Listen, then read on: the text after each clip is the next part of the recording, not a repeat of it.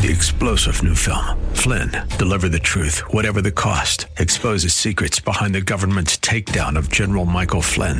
Flynn knew what the intel world had been up to. He ordered the first audit of the use of contractors. This set off alarm bells. He told the truth. He was the most dangerous person for Donald Trump to hire. They had to get rid of Flynn. Flynn, deliver the truth, whatever the cost. Available now. Watch it today. Go to salemnow.com. Salemnow.com. Next is one of my favorite guests. And I, look, I am a listener to the Hugh Hewitt radio program. I listen every day on my way to my palatial corner law office. And I adore hearing Byron York every week at this time from the Washington Examiner. Byron, it is a real pleasure to have you join me today. Good morning, Kurt. Thanks for having me. Oh, thank you. Uh, let's get right to it.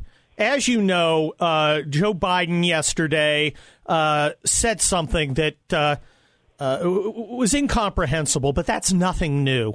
This guy is manifestly in decline. When is the media going to point out that the emperor has no clothes? He's frankly walking around commando style.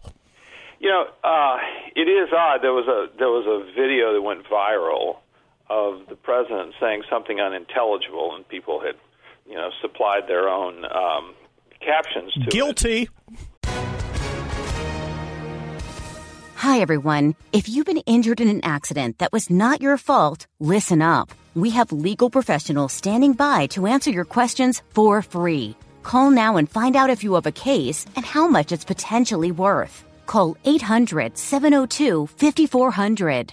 I'm here with spokesman John Wolf. So, John, tell everyone listening who should call right now. Well, Maria, first off, thank you for having me here. It's always nice to answer the listeners' questions. Now, as far as who should call in, anyone who's been injured in an accident and think you deserve compensation, give us a call right now. 800 702 5400. You'll find out if you have a case and how much it's potentially worth. Thanks, John. You heard it, folks. Take advantage of this opportunity and call now 800 702 5400. Advertisement sponsored by Legal Help Center may not be available in all states.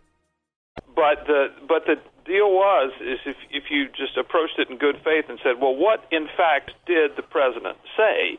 You couldn't figure it out. True. Um, and so that happens a lot. And you saw in the CNN town hall, the president, you know, lost his train of thought um, a number of times. I think you know what um, what the president's opponents should do on this. He's he's clearly he's clearly slowed down. I mean, there's just no doubt about it. Look at pictures or, or video of Joe Biden a decade or two ago, um, and he is clearly slowed down. I don't think uh, conservatives or Republicans should be out saying he has dementia, anything like that. I think anybody who knows a real dementia patient knows that's not the case. That's not the case. But he he has slowed down. This is the world's most demanding job, and the voters decided to give it to a man who will start it at age 78, and if he serves only one term, will finish it at age 82, which is completely new ground for the presidency. You know, Ronald Reagan finished, he was elected at age, took office at age 69, finished at age 77. There was a lot of talk in his second term about him slowing down. Becoming well, senile, well in fact, in fact, he he he later uh, did develop full blown course, later dementia. he did. He developed And- and- Alzheimer's disease and ultimately died of it. And I think, uh, look, I, I I disagree with you a little bit. I, I think that Joe Biden, and I, I'm, I'm not trying to be mean here. I'm not trying, uh, but this is the president of the United States. This is the commander in chief, and I think he's showing uh, signs of uh, clinical decline. Now, I'm I'm not a gerontologist, but we've all been around people who've developed. Uh, dementia and he's he's starting to go down that road and my my question is when is our glorious media going to start calling this out because it's manifestly so and they're ignoring it and people are seeing it and there is a cognitive dissonance Well, I'm I'm saying, in my opinion, that the dementia part of it is not manifestly so. But clearly, you do have a president who's too old to be president. Of course, you knew that before he was elected. Well, that's certainly true. The only other president, by the way, other than Reagan, to hit 70 in office was Dwight Eisenhower for the last few weeks of his second term. So it's been very rare to have a pre. I mean, literally two Eisenhower and Reagan, two presidents uh, hit seven. And of course, I'm sorry, Trump. Of course, Trump was. Um, uh, we had this election in in 2016 between you know two 70 year olds. Uh, so we're we're for some reason we're electing older and older and older chief executives, um, which is going to be a problem at some point. Uh, maybe it won't be a problem with Joe Biden up till age 82. I don't know, but it's going to be a problem. Do you see Joe Biden running again in 2024? You know, I think he has to. It's kind of like Trump, actually. Is you know, uh, he he has to um, at least make a show that he's definitely running again. I I mean, the idea of electing a president until he's uh, 86 just strikes me as just absolutely nuts, absolutely nuts. So no, I don't think there's any way he can run again. But to to avoid being a lame duck on day one, he had to come out and say that yes, he intends to run again. Uh, assuming he doesn't run, and assuming uh, uh, he completes his term, do you see Kamala Harris gliding into a nomination, or do you see a knives out cage match Thunderdome uh, on the Democrat Party? I I'm hoping Thunderdome, but that's just well, you know, the, the, the knives have already been out. You know that we've had a number of unflattering accounts of uh, life in the vice president's office, and it's we have noted we? that in in the places where she has been in charge the California Attorney General's office, in her own Senate office, and now in her vice presidential office.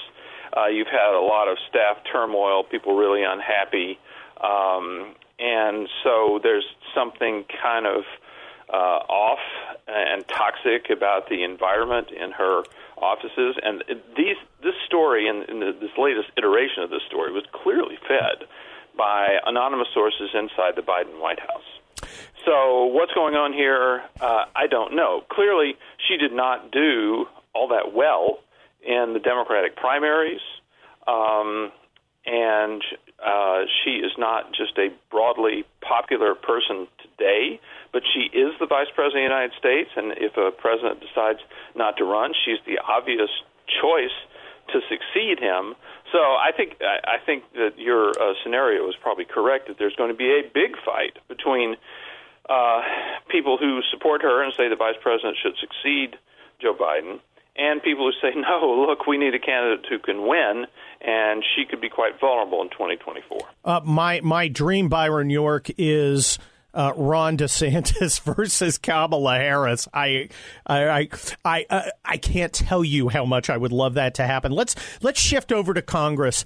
Uh, Nancy Pelosi did something that I believe is pretty much unprecedented. Uh, a while ago, she stripped Marjorie Taylor Greene of her committee assignments, and that was a norm break, but it was justified because, you know, Marjorie Taylor Greene is this and that. She did again with Jim Banks and Jim Jordan on this uh, kangaroo court January 6th commission. This breaking of norms where the majority dictates to the minority their participation in committees. Is there going to be payback when uh, the Republicans retake the House? Because I think there has to be, and it has absolutely. to be brutal. There is absolutely going to be payback because the one thing that's just true about Capitol Hill is that what goes around comes around. I mean, it just does. And so there'll be an opportunity. Uh, it could be the Republicans are in control of the House the next time. And uh, it could be that uh, one of the Democratic fringe members says, something crazy because they do. Um, and it could be that the speaker, say Kevin McCarthy, strips that person of his or her um, committee assignments. Uh, Byron York, what would you think of Kevin McCarthy saying right now, as soon as I take over, every one of the chairmen, a Democrat chairman, you're not going to be ranking minority member. I'm stripping you of your committee assignment. You're gone. You are off, and it's because of what Nancy Pelosi did. I'm willing to I'm willing to forgive and forget after that, but you are going to suffer uh, this retribution. You go talk to her about it, but that's going to happen because we're not tolerating this. What do you Uh, well, personally, in my role as radio campaign consultant, I would say that's a bad idea. to Really? say so, pub- to say so publicly, yes. You should talk about jobs and security and crime and controlling immigration. He should talk about what Republicans want to do. Well, I think, uh, you the know, Byron- people after this disastrous administration, and you keep the personal in the house uh, retribution stuff to yourself. I don't know. I, I kind of uh, I, I kind of think that Republicans want to channel Harry Dean Stanton in uh, Red Dawn. Avenge me, avenge me.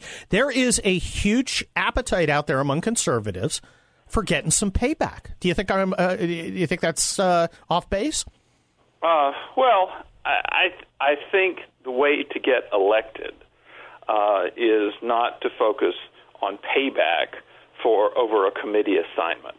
You know, I think I think elections are bigger than that, and Kevin McCarthy is kind of the master strategist for the House reelection um, effort, and you know came darn close to winning the House last time. Has high hopes of doing it this time.